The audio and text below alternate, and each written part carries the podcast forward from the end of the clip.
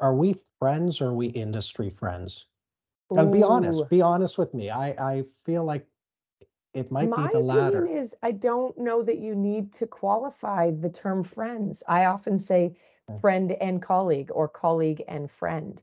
And Former if I suppose you're not necessarily a friend, because all of our colleagues aren't good friends, of course, then I simply would say introduce as my colleague, whether via email or so I would Mm. say that we are friends Oh and God, we that was also are colleagues. way too complicated an answer for okay, thanks.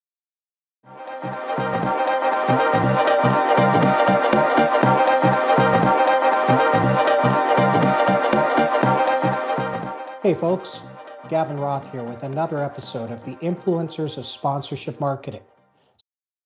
Sponsored by the Programme, your guide to finding and watching women's sports online and on television. Subscribe to the weekly newsletter at theprogramme.substack.com. Spend a few minutes in Alyson Walker's orbit, and you can't help but be impressed. If I were to distill her many hallmarks down, I'd say drive, tenacity, courage, and smarts. So it should come as no surprise that she has ascended to the chief commercial officer seat at one of the gaming industry's most dynamic organizations, Overactive Media Group.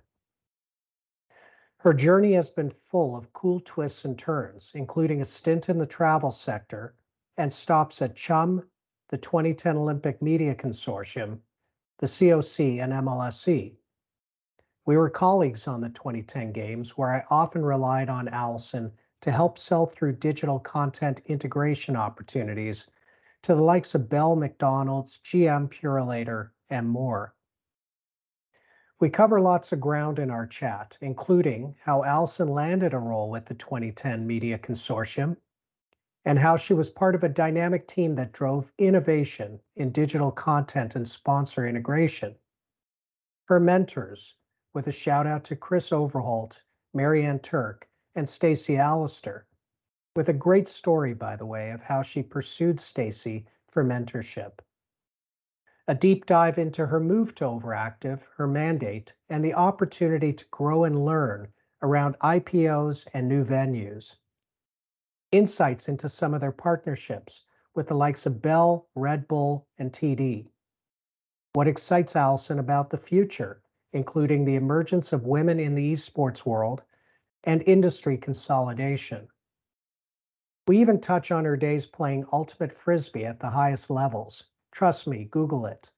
And how she was able to blend elite athleticism with her natural leadership skills. And talks of maybe coming out of retirement for a final run. Plus her role with WISE, a group that helps women in the sport and event sector reach the senior executive ranks. We end with a masterclass on professional development, including the importance of storytelling and how women should stop saying sorry in the workplace. You'll leave informed and inspired. I hope you enjoy. And for more episodes of the Influencers of Sponsorship Marketing, follow me on LinkedIn, visit Apple Podcasts, Spotify, SoundCloud, or check out rothrevenue.com. Your career journey is where I want to start. Like what what's your motivation for pursuing a career in sports and media? You've had a great uh, number of roles. Um, you know, I won't kind of repeat everything, but uh, you know, how did you get into that space? What motivated you? Mm-hmm. Mm-hmm. Yeah, thanks for asking. And and I didn't say this earlier because I didn't know if we were rolling or not rolling, but I love this flowy roll. Yeah, I I'm gonna am pull. I'm gonna pull something from this flowy roll as my new cold open. So stay tuned. I yeah, I'm Yeah. certainly humbled to be here, and thank you, Gav. Um, and uh, particularly because I listened to many of your previous episodes, and a lot of those people I would consider friends and colleagues and have so much respect for. So, um, Cool. I was thinking about this recently, and uh, we just talked about hockey. I, I like to split it up into periods or use analogies. So Mm. far, um, at my ripe age, I I like I break it into threes in terms of my career journey so far. The first I would say was the experience phase, and I really I really knocked that one out of the park. Um, in my I'll call it 20s, I graduated early from high school knowing I could take a year in Whistler as a lifty before I went to university. I went to McGill. I played soccer, skied on the ski team. I tree planted for six years through it to pay for school, traveled Southeast Asia and Europe. I landed in Switzerland in my mid early 20s running a ski program in the winters post university and then at this amazing company called Butterfield and Robinson, a luxury biking company whose tagline is "Slow down to see the world." And really, I did that, um, and that was all experience. And I had many traditional people in my lives, not my parents. My parents were really supportive. I was paying my own bills, but many people said, "When are you going to get a real job?" And those were all jobs or or education, and they were amazing. And I still tell stories. Clearly, we're talking about it today but then I um, remember being at Butterfield and Robinson in the office. I was a trip planner, and the Twin Towers were hit September for 11th, 20, 2001. Mm. And I thought to myself, gosh, what would I do if I ran this travel company and the travel industry was shut down? I mean, I literally had no business fundamentals. I had no idea. And so I enrolled to do my MBA at the Rotman School. So this is what I would call my second phase in my 30s, the fundamentals stage and I did a full time MBA at Rotman. I had done a science degree at McGill, and I dove right in as I do in my life. I, of course, was into my courses. I mean, classes went from 250 people at McGill to 25 to 30 people. I could talk to my profs. It was all very applicable, obviously, business and strategy and marketing. And um, I was part of every committee, played frisbee. I did it all. Uh, in the summer, I worked at the consulting group, the school, the student consulting group. So the school is kind enough to give you an office, five of you, and they say off you go. There's literally zero revenue, zero tools. Go and talk to people in the world out there and tell them that you'll work for them for cheap. You'll do market hmm. research. You'll it was amazing. It was that first day I remember thinking in my mind and not saying it out loud. I mean, really, what am I doing here? And then of course we went on to to generate, I think it was about five hundred thousand dollars that summer split Whoa. by us. I mean, it was it was significant. Luckily we got a good a big deal. Um, and record breaking for that little consulting group. And so, so many great lessons. And then I think be, based on my my sports background, I I was um, accepted into the RBC Capital Markets Generalist Program. And I remember my colleagues saying, you know, why you? I also remember my finance prof. It's a terrible name, by the way. RBC Capital, Capital Markets Generalist, Generalist program. program. Yeah, yeah. Anyway, all right. It was. We'll it literally it. was generalist because most of us who got in knew nothing about finance. So they acknowledged that we need some people that know nothing. I'd mm-hmm. come from the travel industry. And uh, one of my profs had always said, uh, you know, as a woman, go into those interviews and know that the man that goes in before you is says, hire me, I'm ready. And so you have a choice to make. You either go in and say, hire me, hire me, I'm ready, or you don't, but you won't get the job. And so many mm. amazing people along the way. But uh, that was a really, really great experience for me working in debt capital markets, money markets, foreign exchange on the trading floor at RBC. There were about 400 people and I think seven women. And I remember thinking, wow. why are there so few women? And then it slowly occurred to me that after talking to the seven women and those that had left previously, women actually finding them yeah. finding them in one by one. Yeah. Women actually self-select themselves out of that environment because they just don't they don't necessarily want to deal with it all. It's not that they're not capable. Uh, but yeah. the most important part um, was really that I knew I I loved revenue generation and and drew energy from that, but I wanted to be in a more creative industry. And so did a lot of deep soul searching and I had a, a career coach and talked to a lot of my profs and ultimately ended up moving to media, which is uh, I went to Chum Television. I was very lucky. That was a very flat organization, very entrepreneurial. I mean, Moses Znaimer wasn't running the entirety of the org, but certainly started City and much. And um, Jay Switzer was the CEO. He was very open to to everybody doing their part to continue to grow the org. And so I my job was content business development. And I was charged with going to find new opportunities with our brands that complemented traditional advertising, um, but weren't obviously the same. And so we took our brands, particularly Much Music, City, and we went and um, created an online interactive television show. We generated a million dollars a year in ringtones. If you can believe it now, we would download a ringtone. You're making we, me think of uh, my WWE days. We did a partnership with with Bell before I ever worked with Bell, Bell Bell uh, Mobility, and we had downloaded WWE entrance music as ringtones as one of the features. So uh, I know awesome? I know ringtones. Oh yeah, ringtones are pretty powerful little uh, little customizable tools. A side yeah, story about ringtones. We um at that time Bell and uh, Bell Media, Bell Mobility and Mm-hmm. Rogers were they were um exclusively the folks that we would work with from a ringtone standpoint. Obviously, they had mobile phones. And they sort of were in a comfortable position where like, well, there's nobody else, so you'll go, Mm. you won't go anywhere else. It wasn't that they contractually, I think the contract was up and we said, well, we're gonna go and shop this around to an MVNO, to another partner. And they're like, there's no way, you're never going to do that. And we went and did a deal with Amp'd Mobile, which was an mm. MVNO as part of the TELUS network. And Rogers and Bell were so shocked. I have to compliment Maria Hale, my former boss, who then went on to work at Corus. She's an amazing woman. She said, watch us. And we did it. And there were calls to senior people, but it, it was more just they were surprised that these two women would go and do this deal. And Love it. again, great learnings.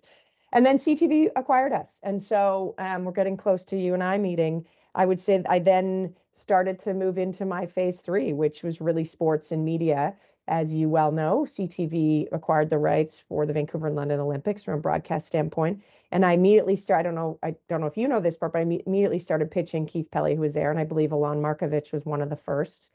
And Yes. I was pitching them, and Alon would say, Well, what do you think we should do about digital? And yeah, put an or- org chart together because And when you on say pitching them, you not not to get a job, you were pitching them to use kind of no, I was pitching them to get a job. I wanted To to, work on job. the Olympics. got it, got and it, got and it. for a long time i always tell people because they they sometimes think that i sort of land in these great jobs but i pitched for a long time and then ultimately alon introduced me to you the vp of sales for canada's olympic broadcast media consortium and the Yeah, rest boy, is history. Faithful, well, well, yeah, that's it's funny uh, because I've charted your career, and it was that moment where it just skyrocketed. I, I didn't, you know, anyway, but thanks No. thanks in part to you we had No. a, we the vancouver games were truly career defining for me i mean i loved every moment the ups the downs we went through so much together the challenges so many breakthroughs so many breakthroughs having the digital lounge where george cope and other ceos would walk through and, and we displayed on massive screens the broadcast feed versus the digital stream.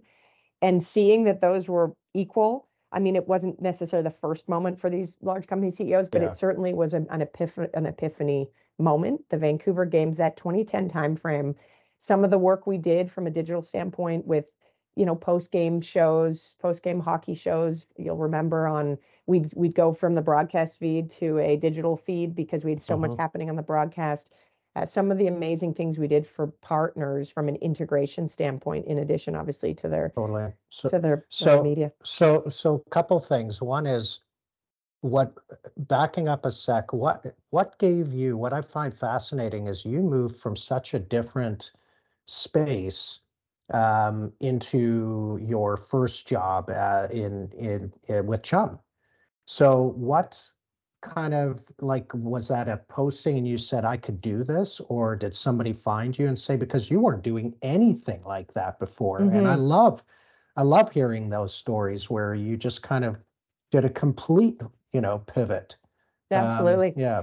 It's a great question, and it's something I talk about with a lot of um, younger people that I talk to about their careers. The ability to take knowledge and experience that isn't exactly the same and transfer it to something else is really so powerful because as a hiring person, you're really looking for someone who can come in, hit the ground running, and go, and that you don't have to train up and you don't have to explain everything. Of course, you have to explain the, the organization, Mhm. but that stuff comes quickly. So this role, I was looking, there's no doubt. And as I said, I, I was working with um, a career coach, Alan. I remember him, Alan, um, Career Joy was the name of it. That really great guy. And he was helping to sort of to path this course. You know, what what are your strengths? What are you interested in? Where do you thrive? What types of industries? Um, and so I can't remember exactly how this job posting came across my desk, but they it certainly I had to go after it Mm. but because it was revenue generation you know building relationships strategically thinking about business business models and i had done some of that yes, uh, it that. was it was very um you know the transferable skills were obvious and then I, I obviously had done some practicing and I do I am a preparation person. I learned that from our friend Brian Williams. You know, you have to be ready for anything. And so I suppose I I came in confident enough that um Maria felt that I could I could really run this file on my own. She was busy doing a whole bunch Oh, of other it. things. So yeah, it was it Yeah, was because. I, I I've said this many times that, and you just exactly echoed that a second ago, that hiring managers, and I, I I'll say it slightly negative way, they, they lack courage. Like when when they they want somebody to have that same path, that same background, so that they can defend internally why they hired this people. So I love it when I hear somebody says, I see something in you. I see transferability in what you've done, even though you haven't been in media before or you haven't been in digital media before, but there's other transferable skills. So I, I thought I just wanted to kind of revisit that. And then the second thing, as you talk through that journey, is a, a, a lot of the coaching and training I do, I talk about team selling, the importance of team selling. Nobody's perfect, but a team can be. And you are one of my best um, partners in crime that way because uh, back to our our term generalist, I think I've been one of the ultimate generalists, you mm-hmm. know, throughout my career. I've never been the the best at anything, but I'm, you know, I'm, I'm just like connecting people and and and all that is is what I like to do. But there comes time where I'm over my head. Of course. And if I was going in, if I was going in sitting with a digital savvy buyer on anything we were doing around the 2010 games, uh, I'd I'd go back to WWE days. I'd reach my hand over to the ropes and tag Alyson Walker in, you know, as my tag team partner. Come and and and I just sit back and let you do your thing, and uh, and or Alon if you weren't mm-hmm. available. Mm-hmm. And I see such value in that, Absolutely. right? Absolutely. Yeah. So we we see that awesome. we'll get there in the career mm. journey, but. Uh, in esports over active media, I mean, we're in a new industry, new brands, new teams, new everything. And we need a multidisciplinary team, first of all, functionally, but that bring an attitude of we can do this and we can we can continue to persevere beyond challenge because it's not easy building from the ground up. I mean, think of traditional sport leagues that have been around for, you know, tens of like almost 100 years in some cases. So yeah, it's really important that you have that team. I, I think those of us that come with either team experience or just a natural team orientation really thrive in in the corporate world for that reason. Yeah, well said. Um, so people along that journey that kind of stood out to you, um, you know, we I think we've touched on some of the highlights you you mentioned during that, but uh, I just sort of love hearing about who, and you've mentioned a couple names already uh, that mm-hmm. stand out, that stand out, that supported you, inspired you, Absolutely. you know, that kind of thing. I, am because because I know you're doing that for a lot of people of course, now. Of course. Yeah. Um, well, well, you shouldn't have said of course. That that sounds a little bit. Well, anyway, it's, it's obvious to me. Of course, you you that's the purpose in life, and those that's that have why. supported and helped me you know eh, the work is is the work and we love the impact that we have no, but in to bring the, the next generation along is, is just totally. amazing. I of as course. an aside I, I played ultimate frisbee at a very high level and was very lucky mostly because the women that played before me changed the trajectory of women's sport in frisbee. Another new one didn't start till the 70s and i'm always so grateful and they they showed us what competitive women's ultimate was all about. So oh oh listener listener uh, thank you for going there because I bugged you nonstop about that when we were working together, but it was mostly because of jealousy. Um, but but uh, look her up, Alyson Walker. I know because I I do some work consulting in that that for the AUDL um, is a legend in in the in the ultimate, and it is that's serious athleticism, people. And uh, yeah, I, I'm glad you brought that up because I, you know, you hear people talk about it, but when you start looking around and asking people, and you hear how how good you were, um, oh, God, do you ever do you ever do you ever get out and? That is a like, great. Is question. there a senior circuit? So first, I need to say, talk about a team sport. I mean, I yeah. just said the women that came before me, my teammates, my everybody. I mean, the, you do not, you cannot win on the frisbee field alone and so i met some great people. So we have this amazing recreational team. So that was touring that was competitive. We won a world championships we won multiple national championships. Jeez. good friends from there. But the recreational scene in toronto has you know wednesday night beer leagues and a mm. bunch of us of course always played. And i don't know if our our competitors appreciated it but we'd sort of stroll in. And anyway our team's called red eye. I need to shout out. And we've won ten, nine Toronto Ultimate Club Championships and are chasing the coveted 10th. I have not played since 2011. So we're over 10 years and the emails come out every year and eh, and we're um we've all committed to go for a 10th. I think it's it's So wait, wait, wait. Since 2011, you haven't, I've you not did all that. yeah. You did all that, and then there's been this uh, 12 year gap. gap. I'm I'm not now. I ride my bike. I ride the Peloton. Yeah. I love cycling. Go cat skiing. I go with your- cat Skiing with your cats. Yeah. Yeah, it, exactly. Yeah, all right. But uh, I will I will jump back in the ring Yes. for a, a couple games this summer. So, but I don't I don't play actively, and some of that's just priorities and yeah, time. I hear you. but for mentors, I mean, Yeah. uh, there are many in in that space. But in the work world, um, it, this one is it, the list is long, but uh, the the key people are key. Um, I, ha- I literally have to start with Chris Overholt. My I would have said current boss a month ago. Um, I Yeah. joined Chris in 2010. He came back from the Miami Dolphins, previously Panthers, Raptors. He came back to run the Olympic Committee in Canada, and um, I hired me coming out of the Vancouver That's right. Games. You had a stint at the COC. That's yeah. right. So long stint, four years, two games, Sochi, uh, London and Sochi. Chris is a true visionary. He is an eternal optimist. He people want to be led by Chris. He is driven to succeed. He's he's charismatic for, but most importantly for me, he's deeply empowering. I remember Mm. in 2010 we'd walk into George Cope's office. I've already mentioned him at Bell. We'd walk into at that time, um, you know, senior offices at RBC, at Teck, at Bombardier. And Chris would say, I've come back to Canada and I asked people who to hire and they pointed me to Alyson Walker. And he would Mhm. he would literally lift me up, set Mhm. my career trajectory, and we'd walk out of the room and he'd say, you know, get to work. And I would work my tail off as we all would to basically live up to that reputation. I mean, it's such a powerful way to lead.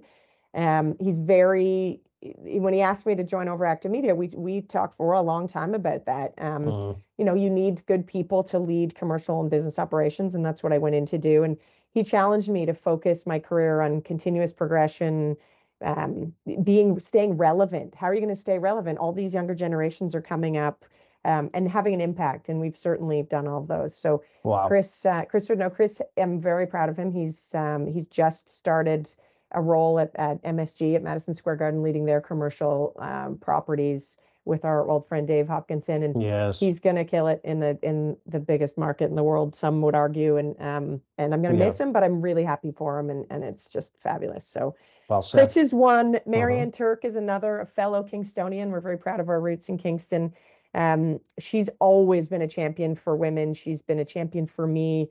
She's extremely strategic. She's had roles at the highest level of sport. The first female COO of the NFL. I mean, that Hmm. takes so much in so many ways. Um, and her perspective on opportunities is is really so valuable. She's always pushing the limits for everyone, but certainly for women. So women. So that's been invaluable. And I still talk to her often these days. Uh, and the Mm. third I would say is Stacey Allaster. Stacey's a true pioneer in so many We ways. We have to start uh, charging Stacey. She gets know. mentioned on this uh, too often now. I was just going to say that she is a mentor to everybody, particularly Canadians. I'm sure in the States she does the same. She is a change maker and and and puts herself out there and and risks all to make change for good. Um, my story with Stacey is at one of the five to watch events. It was 2011. Chris said, "Hey, stay ahead of Stacey. She's um she's the keynote speaker." And I talked to her and she handed me her card and said, Hey, if you ever need Hmm. anything. And I spent about a month writing a letter to her explaining all the reasons I felt her mentoring me would be beneficial to her. The obvious Wow. was clear. And I go back to that sometimes because Are you my- just a slow writer? Is that why it took Yeah, a month? exactly. every day I'd write a word. Um, Yeah. Mark Twain, you know, it took time, takes time to write a shorter letter.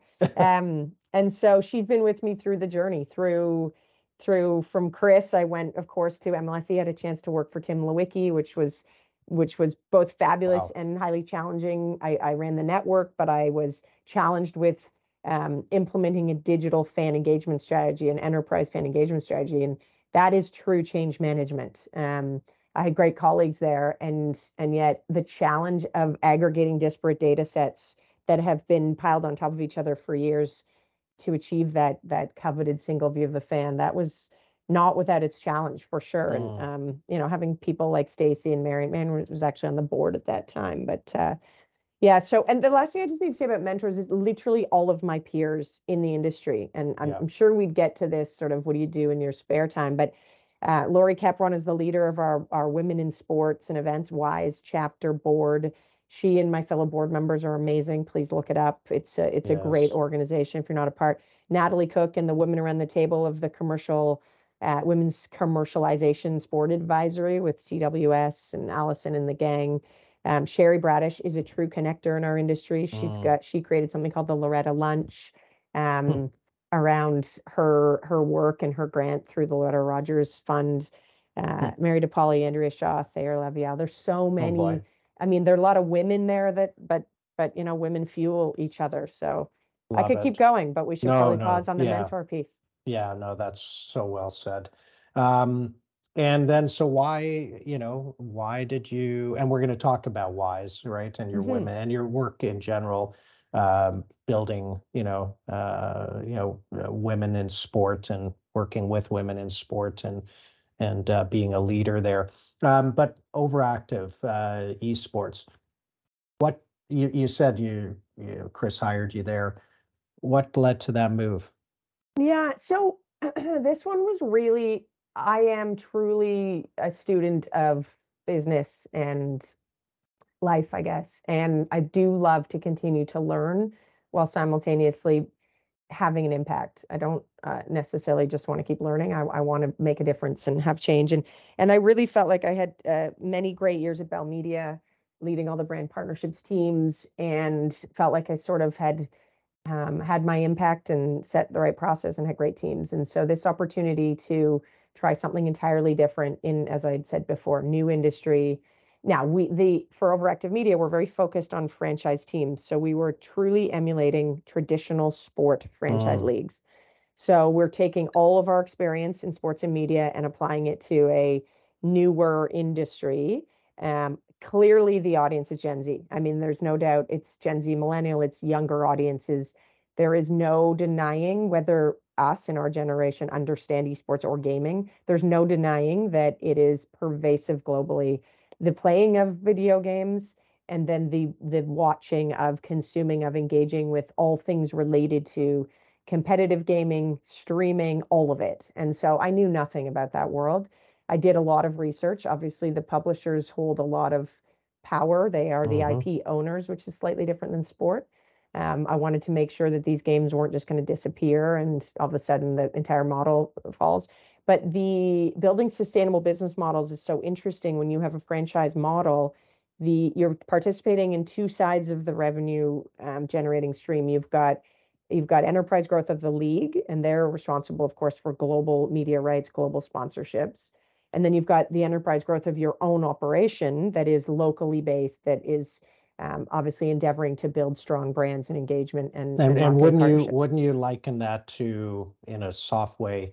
The NHL has Exactly to grow, the and then the Leafs uh, would would be there. Exactly Yeah, the same. yeah, yeah, yeah. We we gratuitously compare ourselves to Maple Leaf Sports, MSG, and Yeah. others because sure. you know we have a great slide in our investor deck that talks about you have teams, you have leagues and teams. You are content producers at the heart of everything you do. You talked about storytelling. That's what we do. We're in the venue business. We're building a new venue south of BMO Field that will be a performance venue, a, home for esports, yes, and a 7,000 seat performance venue because there's there's room for that in this marketplace. The fourth largest marketplace in North America. You've got Scotiabank Arena, and then you've got all the others, Massey Hall, uh, Mattamy. They're 2,500 seats, with the exception of Bud Stage. There's nothing in the middle, and there are a Mm. lot of acts that want to come, and there are a lot. And this will be modular, and it will be state of the art. And so we're in all of those businesses. We're in the live events business, and so um, it's building a new MLSE. That was really exciting. And the last thing is we we suspected we'd probably take the company public. And from a fundamental standpoint, that was fascinating for me. I've never gone through an IPO. Yeah. I now have. I have grayer hair. But um, those experiences, you can't pay for those experiences. You you literally need to live through them. And we had an amazing team doing all those things. And here we are today. So, so I'm very happy I did it. Yeah, no kidding. And it's a, you know globally recognized entertainment organization that happens to ply its trade in in the world of esports but i think it's just truly it's all forms of as you say you're branching out diversifying performance venue building it from the ground up has to be a fascinating exercise you talk about experience with ipos but the experience of of venue uh, creation and then being able to integrate and we'll talk about that shortly partners from the ground up in that venue is is not many people get a chance to do that. That's right. Like you often try, you've got a built venue and and and you try and and put some partners into it, but to do it from the beginning is such a cool opportunity. Um, Absolutely. So so as chief commercial officer, um, talk about kind of your what's it what's a typical day week uh, look like for Alyson Walker? Wow. Tricky to answer that question. No typical. We have um, our operation here in Toronto, and then we also have teams in Madrid and Berlin. And so uh, it's a mix. Sometimes it starts very early in the morning because they're up. Um, mm-hmm. You know, for a couple weeks in the spring, it's five hours difference. Now it's six hours difference. It always drinks mm-hmm. us up. Um, but I would say that uh, the focus is we have we have great team leads, and so the focus for me is is truly ensuring that our operation is moving forward. And so um, we we talk a lot to our league leaders, um, just like all the other leagues. We've got Teambo, we've got a central group that we deal with. There's a lot of stuff happening. We have live events coming up, so that's happening. We're continuously sort of negotiating and discussing business models around the revenue share all of that's very interesting. And then you switch your head to, as you said, sort of corporate partner related initiatives. Tyler Keenan on our team is a fabulous leader of, yeah, of corporate great. partnerships. Um, so he and his team are are have that well in hand. Um, but certainly there are there are always contractual um, related things that we're dealing with, and um, uh, from a lot of PR and IR. So looking at different stakeholders, how are we continuing to tell our story? We are public, so on a mm. quarterly basis. We're telling our story. So we seem to be preparing for board meetings and analyst calls all the time, um, making sure that we're we're announcing and sharing both on socials to our fans from a PR standpoint but to your our internal stakeholders yeah, as well. And then from an IR perspective to investors, it's it, yeah. multiple stakeholders really interesting and complex. Um, and then I would say people. It's uh, yes. you know, uh, I'm sure everybody says the same to you, but trying to ensure that you truly are living your values and and and have a positive and empowering culture while we're going through such a hard time in the world around us um, making sure that everybody's productive and coming into the office sometimes but maybe not all the time and so we have hybrid and um, trying to continue to keep people motivated we we have of course had change like everybody but we've had a lot of people with us for a long time which mm-hmm. means you need to keep them motivated. Their their institutional knowledge is so valuable, and they're everybody on our team is an A player. There is just no doubt. So it's and a, and it's, it's got to be a young mix. team, right? It's got to be a relatively young. It is team. a relatively young team, it's, and that's um, a group that's been with this past few years we've gone through is a tricky group to manage their productivity, their emotions, their you know the the ups and downs, right? I'm yeah. sure that's been a I challenge. Do find you know openness to to hear their voices of course but also yeah. ownership of things you know it's really important that everybody mm. owns things and that they feel a part of of our successes um, there's a lot yeah. of recognition that happens in our organization because we are achieving so much on a daily basis um, we i mean just as an aside uh, for call of duty and overwatch here in north america we are compared to our peers or the other teams in many cases, in, in every case, we bat above our weight class. There are organizations and brands that have been around, brands that people may know, listener, depends who's listening. Hmm. FaZe 100 Thieves, Optic. These are yes. these are brands that transcend esports. These are now global lifestyle brands. And we are ahead of them in in many cases, or some of them in revenue generation from a sponsorship standpoint, from merchandise standpoint, in-game skins. That's a big part of of esports and video games followers, engagement. I mean, our team is amazing given we came out of nowhere. We're in Toronto, so we've got the same kind of situation as the Raptors and the Jays being north of the border. We need a bit of a northern swagger. So it's been some pretty amazing work and, and successes. And uh, we actually won the SMA um, uh, Brand of the Year award two years ago, I want to say, Yeah. um, for Toronto Ultra, our Call of Duty team and brand, which was a big, uh, big moment, mostly I for those that. around us who, uh, Yeah. who now see us as sort of on par with what they're doing. Do you get involved in in your role at all in the because you know again if we go back to the analogy or tying it to traditional sports, you've got people who work on the performance side Mhm. and then you've got them on the pure business side. And I see obviously all the work you do on the business side. Do you have any kind of what? How do you kind of bob in and out or weave or or have any um, oversight of uh, the general managers and the teams? Mhm. You know, Great uh, question. the competitive the competitive side of the esports business. It's a great question. So to date, we've we've actually kept them separate yet integrated, of course. I mean, we we are doing content shoots all the time. We need our players understanding that all the work we do on live events is with and for them. The teams are always at the heart of everything we do. Yet the performance, the operations and the performance of our teams, coaches, teams, the physical fitness, mental fitness, dietary, ha- has been run by my colleague Adam Adamou, who's actually our co-founder. Um, with Chris's transition, Adam is now um, our interim CEO, and I um, am s- de, facto sort of going to be leading the whole organization from an operational standpoint. And so it's shifting a little bit, but we have great people on the performance and Yeah, you operations side as lean on. well. But the Yeah. integration is critical. They're not two separate things, which I would say, given my experience at MLSE, is the same there. The the MLSE marketing partnerships teams are very integrated with Masai and, and Brendan's teams, and um, so integration is critical. Um, but I'm not, certainly not re- responsible for the performance Mm. or the operations of the, the players and the coaches. Yeah, Thank to goodness. date. Thank goodness for that. Eh? Like the team, Alyson Walker leading the uh, Call of Duty. You know, uh, um, I know a lot more no, now than I did. I was gonna say. I was just gonna say. uh, Trust me. Yeah. If you once you set your mind to something, uh, Yeah. it's uh, it will turn to gold. Um, no, but that's cool. That's cool. Um, so talk about corporate partnerships. Um, uh, you know, I was hinting at that uh, a little bit ago. The you know when you build a venue, especially now, you had partnerships already before the venue was announced. But um, so I'll leave it open ended what you Mhm. want to shine a light on. But at its heart, this is really a, a show about um, partnership marketing and sponsorship marketing. And uh, you guys have uh, you talk about punching above your weight, right? Mhm, Um, I don't even know if I call it that. You've just punched really high. Punched. Yeah, for yeah, sure. you punched. I have to speak of Bell first because Bell Yeah. um, themselves, the group at, at Bell, they identified early, obviously, that the young consumer, the young online consumer is extremely uh, valuable and coveted to them. And so I know Devorah and Claire Gillies and others, they they see the gamer as a key segment for them and by gamer by extension esports fan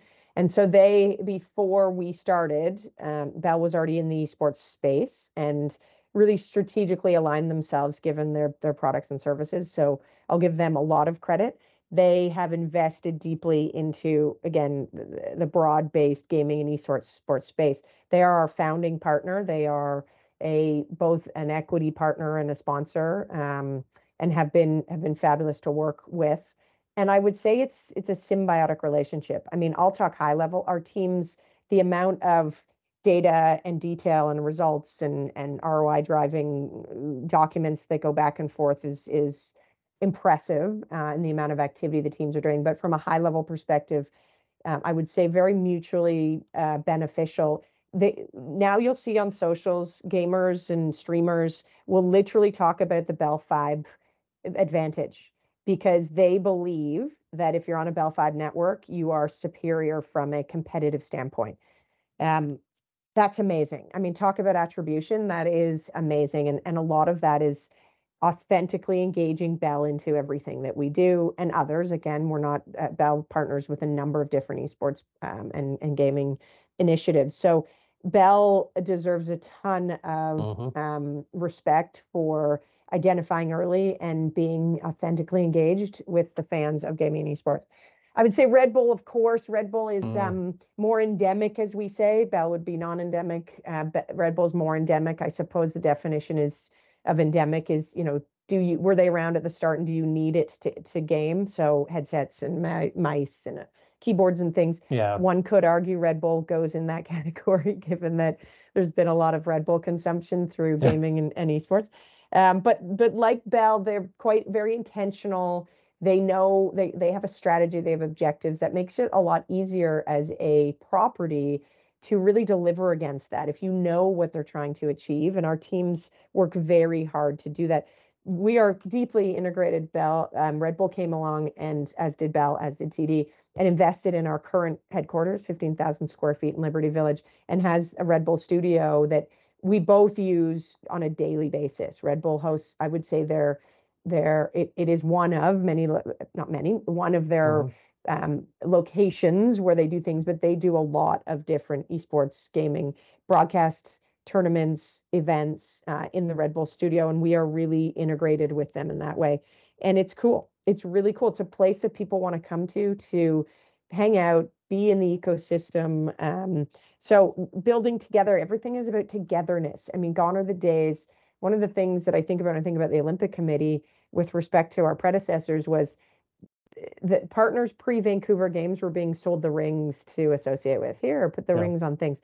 Post Vancouver Games, and all kudos to everybody involved in Vancouver Games, we were really creating platforms and opportunities that transcended sport. You're associating with health and wellness. You're associating with Yes. you know coaching and bettering communities. Your Yeah. innovation Programs, programs, programs and platforms. and yeah. activations and Yeah. and that's what I'd say those partners have done. The third one, TD, obviously these are our largest partners here. TD, it takes a lot of courage as a traditional FI to come along and jump in, and they jumped into Overwatch, which is um, a game that is much more fantasy and a little less obviously gun oriented. Um, but they very quickly came around. The research is very helpful on Call of Duty. Call of Duty is an entertainment platform. It is a game where people play. They're not they're largely not angry people who are going to go and cause damage in society. They are it's there for community building and um, and so they've jumped in um, really to as they do with all their sponsorship properties, really to benefit the fan. Um, and so again, so much hard work and evaluation. I would argue that the the amount we have to invest in research and the amount we have to focus on delivering against objectives and ROI and and and coming back to that, not to mention we're public now, we follow IFRS accounting standards, so you actually have to be so so prescribed about revenue recognition. It's um there's a lot of work that's behind uh, all the all the things. And then we're really focused, I'll give Matty McGlynn credit. He came into our organization and really started focusing on fundamental marketing Yeah, you've got a lot of real, real B team there, eh? Of, of Yeah, yeah. like, yeah, yeah. We don't like ter- Bs. Weak, We don't like weak, Bs. weak talent. Yeah. We like Matt McGlynn, A's. Tyler Keenan, Alyson Walker. Like, Absolutely. what is? Uh, yeah, the talent there is exceptional. It's, it Yeah. is. I'm- Yeah. I I'm lucky to to be with them on a daily basis. Yeah. So we we think about the funnel, awareness, consideration, conversion. We have partners like Zilliqa, a blockchain partner in, in Europe that's focused on awareness because of course nobody knew what Zilliqa was a couple of years ago. Two percent awareness, I think, was the f- the first year we were with them. Consideration, Nobis, Nobis as a premium brand in a an industry that wasn't necessarily premium to begin. Clothing, DoorDash, Nobis. Yeah. clothing, right. yeah, yeah, exactly. yeah, yeah, yeah. DoorDash with Cool conversion. people like me know what it is. I'm You just know saying for the for the listeners, you know. Yeah, Nobis, yeah. Yes, well, yes. you know, Nobis jackets don't come cheap. So no, that's they uh, don't. Yeah. that's an investment and a uh, you Yeah. really have to do the price per wear calculation on a Nobis jacket, but uh, well worth it. I own yes. a couple Great Nobis jackets. And we did a recent um, engagement with DoorDash that was, you know, purely conversion based, acquisition based. And so I could go on and on, but the Yeah. um the partnership piece of it's just been just been fabulous. And and just picking on Red Bull for a second, uh, what what I see clearly when I think about you know the foundation of partnerships, and you talk about ROO ROI, is at their heart. Okay, they are a, obviously a beverage company, but but their true magic is in content And experiences. and exp- and experiences exactly. So content and experiences, and I could see the natural what I call connective tissue between an Mhm. o- overactive and a Red Bull is we come together, create these places where we can create content and provide experiences and um you know that's uh, you know that's the foundation right of any great partnership. And then with bell obviously i agree like as as the carriers all moved into this 5G world, what better you know, and and fiber, uh, you know, uh, it's it's what better platform or what better world than gaming Exactly. to showcase that and uh, with the reduced latency and all these sorts of things. So uh, I love I love listening to partnerships and then thinking what is that connective, true Mhm. connective tissue. So um, very very cool. Um, uh, what excites you? What what uh, you know the venue? So talk about that. What's what's where are we with that? Yeah, the venue is very exciting. The venue is um, approvals are are completed, so that's great. Bob Hunter, another Oh, A-lister, um, has yeah. been the the lead on that that project. Um, And we are for those who don't know, Bob was very instrumental in the current Scotiabank Arena yeah, uh, BMO development. Field. BMO yeah, Field, yeah, absolutely. yeah, yeah. Yeah, he's a fabulous man. He um uh, uh, so we are at the point where literally agreements are being signed with key partners, as you can imagine in venues, there are key partners. Um, Mhm. no question that supply chain and pricing and inflation um, Oh. has meant going back to the budget, the P and L, a number of different times, design tweaks to make sure that everybody can afford this this venue. Um, but we expect to be shovel in the ground, you know, towards the end of this year, uh, once all of that sort of Wow. gets finalized. So it's happening now. Again, it depends who you ask, how long it takes to build a venue. Um, but certainly it could be 24 to 30 months um, to Yeah. build that venue. But um, shovel and ground, and and from a sponsor perspective, we have not. We have definitely started our work on the naming rights and the partnership side of it, um, but we are not in market yet. And um, the good news is uh, some folks are chomping at the bit, and Oh, as soon as we can be ready, we're we're out in market, and we're obviously building a, a very strong case for um, association with the newest venue. There, uh, we're working with our partners at Navigate, who've shared that uh, there are very few naming rights opportunities to come in in Yeah. the Canadian ecosystem, and so this will be a really important one. yeah, the pressure on all sides to knock that one out of the park. But I, but you're right. You've got such, you check all the boxes. And I love what you just said about, you know, we, we really, really, this was one of my favorite parts of our experience with the uh, 2010 games is it was such a gargantuan task taking place in February of 2010. But the work that started in two- Mhm. 2008 you know, even maybe a little before that to get ready and build a go-to-market strategy and message. And uh, you can't just show up, you know, at people's doors. Uh, to you've got to really be thoughtful, and uh, so I'm sure that that work is is is is a lot of work, but kind of cool work, right? For sure. You guys are doing. You and I right. will never forget Stephan Moccio and believe. Talk about work going into the Yeah. 2010 games. Oh, and he came in and Ah. played a few of those different strings Gorgeous. and and it was amazing. That was a moment. Yeah. That was Don't make moment. me we will spare the listeners uh breaking into song uh uh here. I think I've got the CD somewhere. Oh, That's really? uh look that up uh people. It's a compact disc. Just no CD player. Yeah, just no. CD player exactly. Um Uh, right. Other things that Yeah. excite me Yeah. quickly. Um, Yeah. You know what? Industry consolidation and sort of emergency of true industry leaders excites me, and I think that will happen as we come out of this down market period. Um, it's it's a natural evolution in any industry. There were a lot of people who jumped in and a lot of money that came into esports, and I think a natural culling of those that are serious about it and tho- those that are good business fundamentals uh, people will will emerge. So I do think Mm. that's exciting. and I think we'll be one of those those folks. Um, the emergence of women and the growth of women in esports, no question. At the pro levels, like everywhere else, we there's work to do. There's a lot of work to do at the at the grassroots levels, building programs, empowering, supporting, investing in women. That excites me. We're we're undergoing some work right now with the collective, the Wasserman Group, and just launched an all women's team in Spain this week. It's Mm. uh, it's awesome. And then just the overall evolution of streaming, co-streaming, influencers, broadcast it is a it's such an interesting world. Uh, it's all very hard to figure out as whether you're a property, a brand to grow audience because influencers in and of themselves obviously have deep reach, but are very expensive to associate with.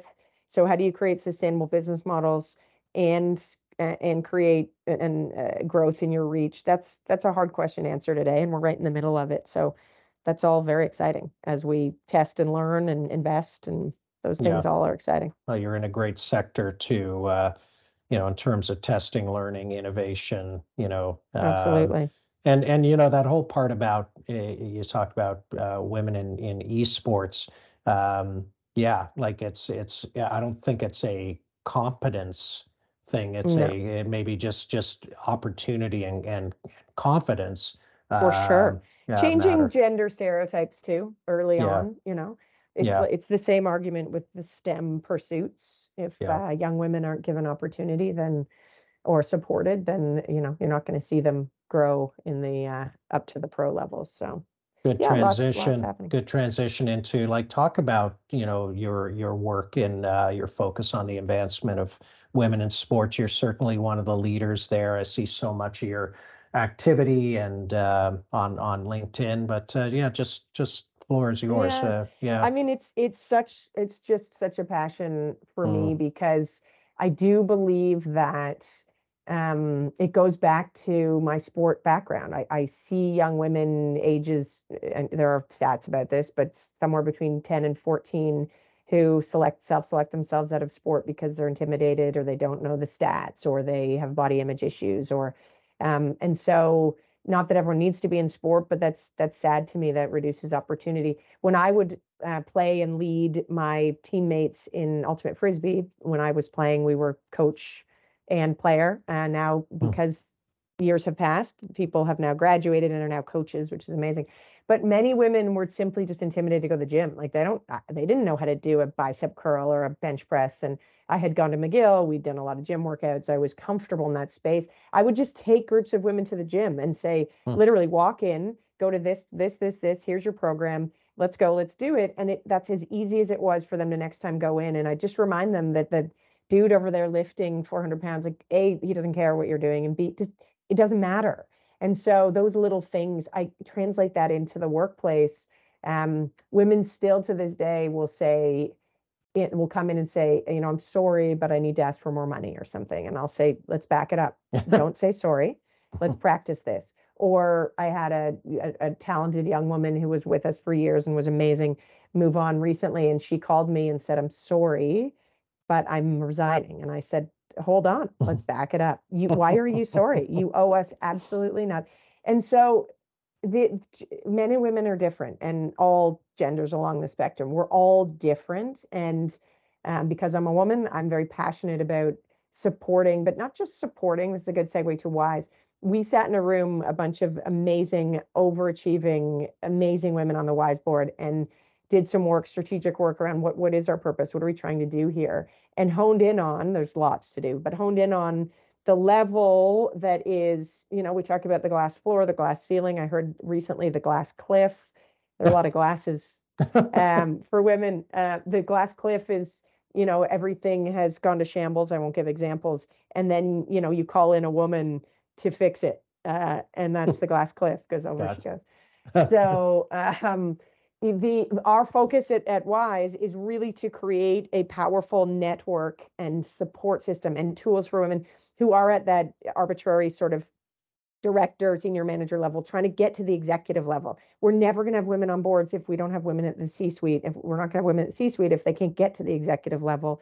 And that. so what do we need to do? And so this group of women is uh, just amazing and spectacular. And i think we all just get chills when we're on calls together. The same would be said for the um, sport advisory the commercial sport advisory that natalie cook and allison from cws and others created.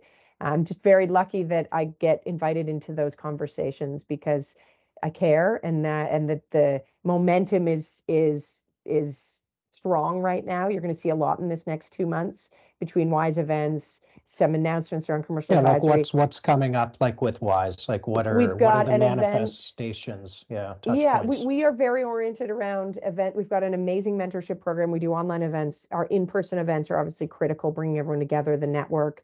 Um, we have an event on April 11th coming up where we're showcasing our good friends, um, Kim and Ashley from Canadian Tire, who have Mm. literally had the courage to pronounce that 50% of their sponsorship dollars Oh, will be directed this. to women. And Yeah. so we're taking a moment to not just celebrate, but learn and engage in that conversation on the 11th. You're going to And no doubt inspire others, I'm sure, to Inspire do the same. Yeah. a few weeks later, you're going to see um, our commercial sport advisory is going to be releasing our white paper on the commercialization of women's sport in Canada. So we're trying to create tools. We're trying to change the conversation from, oh, there are no fans of women's sport, or oh, it's not a good investment for me. Right. The ROI is not there. We're trying to change that conversation and create tangible tools and research and an ability to draw attribution and ROI to women's sport.